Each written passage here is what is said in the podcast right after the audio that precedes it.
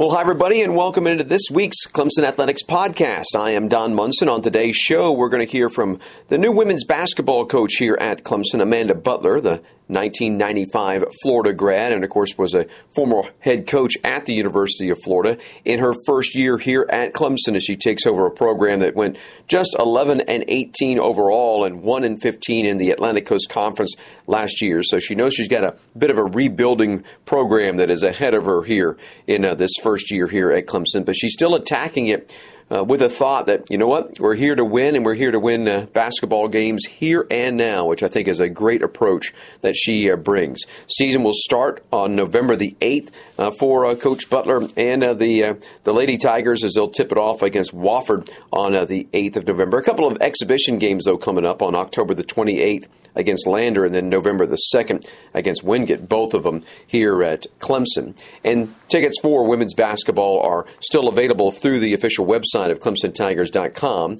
and you can just go to uh, clemsontigers.com slash tickets and order your uh, women's basketball season tickets there or for individual games as well. But let's get to uh, the thoughts of Amanda Butler as she takes over this uh, program, was able to catch up with her earlier this week here is my conversation with Amanda Butler. You know, here we are. We're we're not far from actually getting this thing going. April, or excuse me, November the eighth is quickly approaching for you.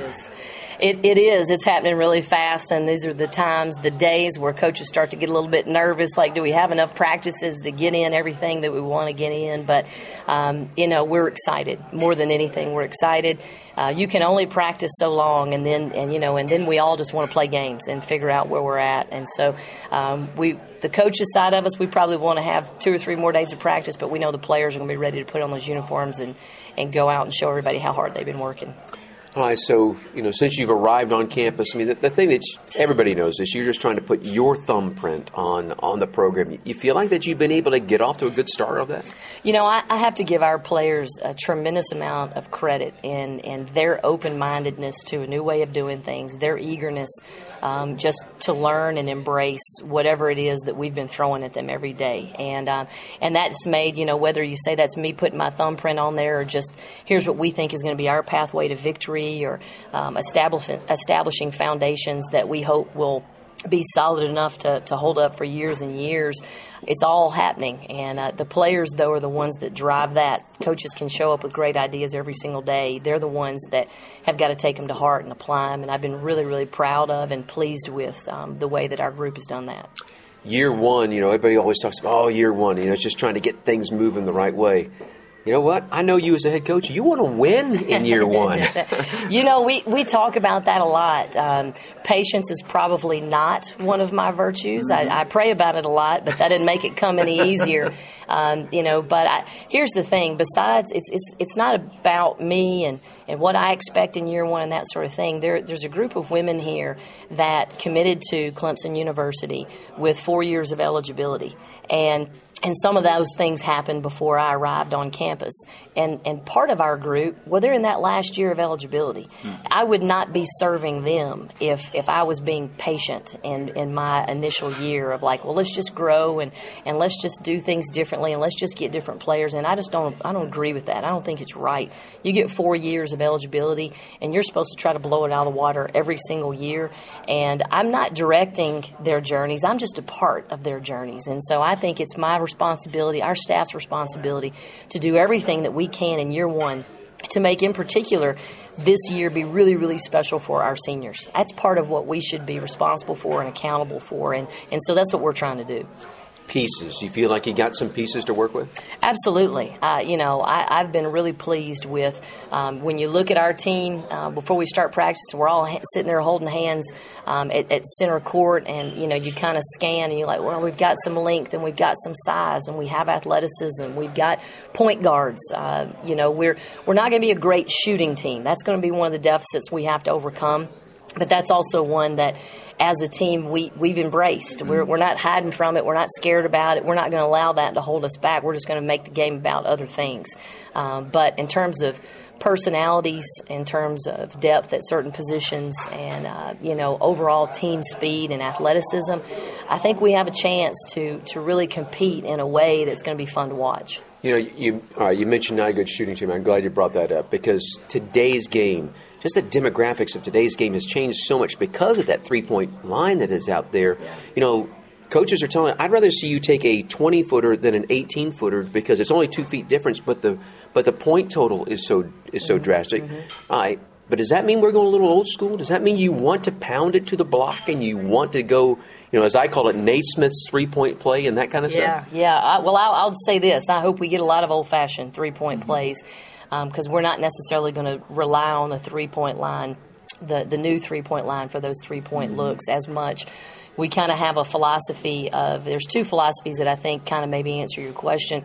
We want to have a, a philosophy offensively of go until you're stopped. And and hopefully we end, we that will end up with a lot of attempts in the paint, whether that's throwing it into the block, whether it's driving hard to the paint, whether that's in transition, and then the other thing that we talk about just so that we kind of understand who we are and, and how we can be successful is we like threes, but we love layups. Mm. And so we really want to, to fight for layups in our offensive possessions. We really want to fight to get the ball in the paint, like I said, however we can get it there to then get ourselves at the free throw line. That's going to be another part of the way that we like to play. And then hopefully off the free throw line, we can press a little bit and speed the game up and uh, get into our opponent's shot clock a little bit, be a little bit disruptive, and play defense in a way that's going to hopefully lead to more of those advantage situations that hopefully end up in layups. All right, you mentioned defense. Everybody loves scoring. Don't get me wrong. I, I love to see the ball go, go in the hole. But you know what? If you're a good defensive club now and you can hold other teams down to, to low percentage and stuff, that even increases your chances of winning even more. Yeah, we're, we're going to have to be disruptive on defense. Um, you know, there's no question because our us our, our, best offense this year might be playing great defense. Mm. Um, the thing that I think may be a little bit uh, not different, but just our philosophy and approach about it is we want to get stops, we want to create turnovers, we want to create disruption. But as soon as we do that, we want to be great at making a mental transition from defense to offense that for us leads to early offense. We're, we're going to be trying to score and get those layups early in the shot clock, really be in attack mode as much as possible. Because when you don't have shooters, uh, you know, working all the way through a 30 second shot clock is probably not going to be as easy for a team that's limited by their ability to shoot. So, um, if we play great defense, we hope that that's going to lead to some of those advantage situations and lead to just really fast, exciting play that I think our players are enjoying and that I think our fans are going to like to watch as well.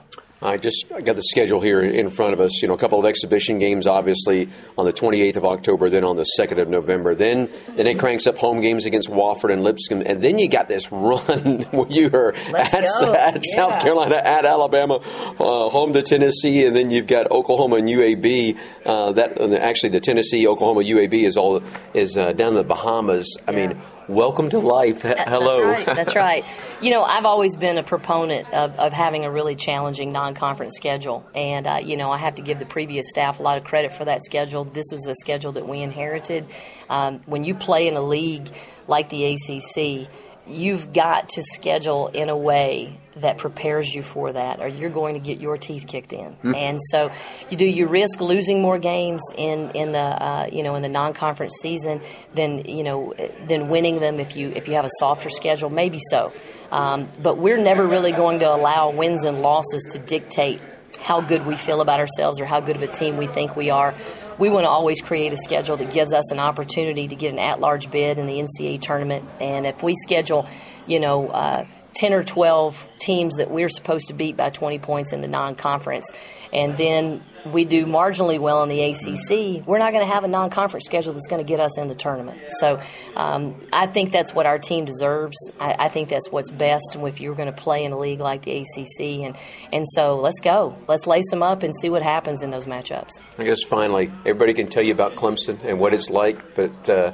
what has it been for you as you getting settled in and, and just, just community? I'm not talking about athletic wise. I'm just talking sure. about community wise. Everybody settling in well? You know what? I, I have said this so many times, and, and I feel like I'm going to continue to say it my whole career here at Clemson. There's just really something very special here. And, um, you know, not just in the initial wave of welcoming and, um, and hospitality that we maybe um, expect in the South, but there's, there's just really this continuous, just really friendly, positive, uh, welcoming and warm vibe that has, uh, you know, ceased to, to disappear as the more time we spend here. It's, it's quite the opposite. The, the longer that I'm here and we get more entrenched in the community and, you know, meet more of our neighbors and meet more people at church and all the different places where we attend and socialize, the more that that vibe seems to be even more prevalent. So I, I can't tell you how thrilled I am to be not just a Clemson Tiger um, when I've got my work hat on, but to be in the Clemson community, to be raising my son here, um, to be building a home here, and just really uh, a blessing uh, to, to be here in this place surrounded by this this type of people and, and, and this, this vibe. It's, it's really cool. I love it. Well, one thing I can say is that I think all of us are going to love what Coach Butler does with this women's basketball program. Should be a lot of fun to watch here in year number one. She's got some talent to work with, some new young kids also uh, that'll be out on the court, some good young freshmen, and she's recruiting, uh, starting to starting to put together a recruiting class that looks like it's going to be a pretty good one as well. But we wish Coach Butler and her squad nothing but the best for uh, this upcoming women's basketball season. So that's our show for today. Don't forget for everything official on Clemson Athletics, just go to clemsontigers.com. Everything right there at your fingertips. Hope you have a great weekend. For Coach Amanda Butler, I'm Don Munson. Go Tigers.